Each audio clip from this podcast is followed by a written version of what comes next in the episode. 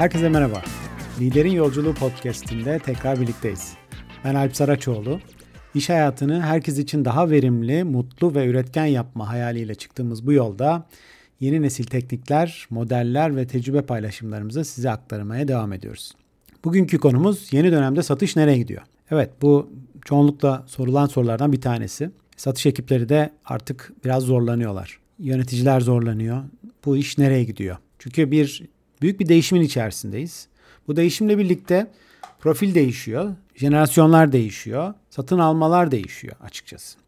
Bu yüzden bunu biraz konuşalım istedim bugün. Şimdi neler var? Artık yeni dönemde e, bir şeyleri push etme dönemi yani müşteriye biz kaba tabirle eskiden şeyde satışta şöyle bir tabir vardır. İttirerek satma dönemi maalesef kalkmış durumda. Artık müşteri bir şey ona satılsın istemiyor. Ben kendimden bakıyorum.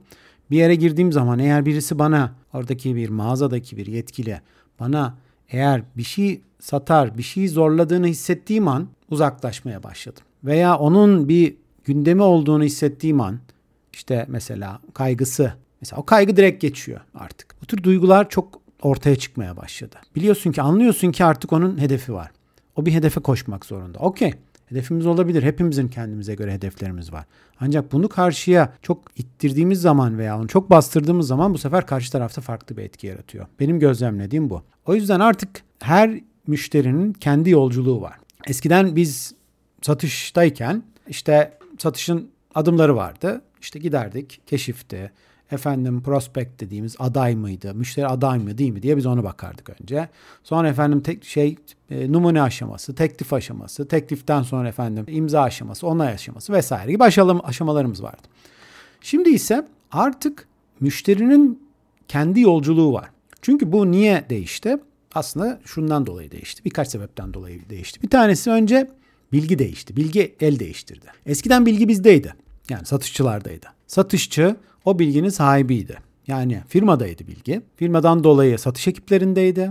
Büyük eğitimler olurdu. Hep o eğitimlerde o ürünle ilgili siz en iyi bilgiyi alırdınız böyle. 2-3 gün aylarca süren eğitimler vardı. Bu sefer sizi tüketici arardı veya müşteri arardı. Bilgi almak için arardı önce.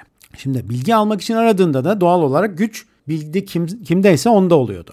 O bilgiyi manipüle etme, o bilgiyi kullanarak gücü kontrol etme bu aslında satışçıdaydı. Şimdi ise bilgi her yerde. Büyük bir çoğunluğu diyeyim. Yani yine çok spesifik bilgiler belli şirketlerin elinde olabilirler. Ama genel hatlarıyla bilgi artık her yerde. Google'da, yapay zekada yani artık müşteri veya tüketici size ihtiyaç duymadan, sizin satış ekiplerinize ihtiyaç duymadan bu yolculuğun büyük bir çoğunluğu kendisi yürüyebiliyor. Ne demek? Yani bunu bir alım yolculuğu olarak biz artık isimlendiriyoruz. Yani bir satış yok, bir artık alım var. Bizim esas fokusumuz burası. Alıma fokuslanıyoruz. Alım ne demek? Yani ben bir şeye fark etmekten satın alma noktasına kadar gittiğim aşamalara alım yolculuğu diye geçiyor. Şimdi ben bir şeyi bir ihtiyacımı fark edeceğim. O fark ettikten sonra bununla ilgili çözüm arayacağım.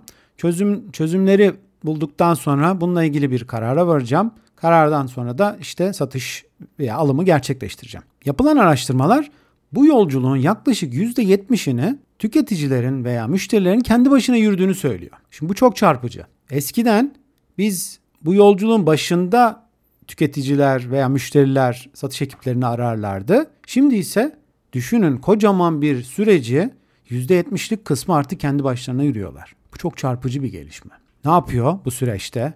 Önce okuyor. Araştırıyor, soruyor, etrafına soruyor, e, yorumları okuyor.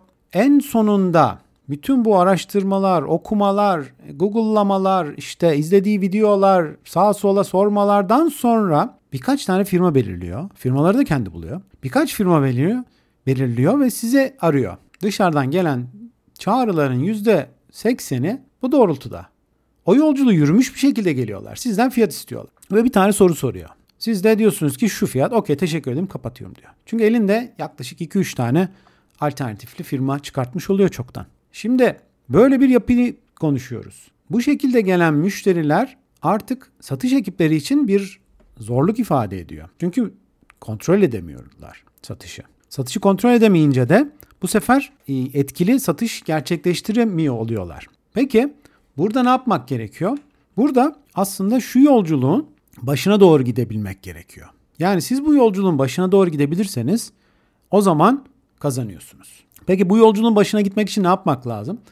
Bu yolculuğun başına gidebilmek için bir, öncelikle fark etmek lazım. Gelen yeni nesil tüketici bu yoldan yürüyüp geliyor.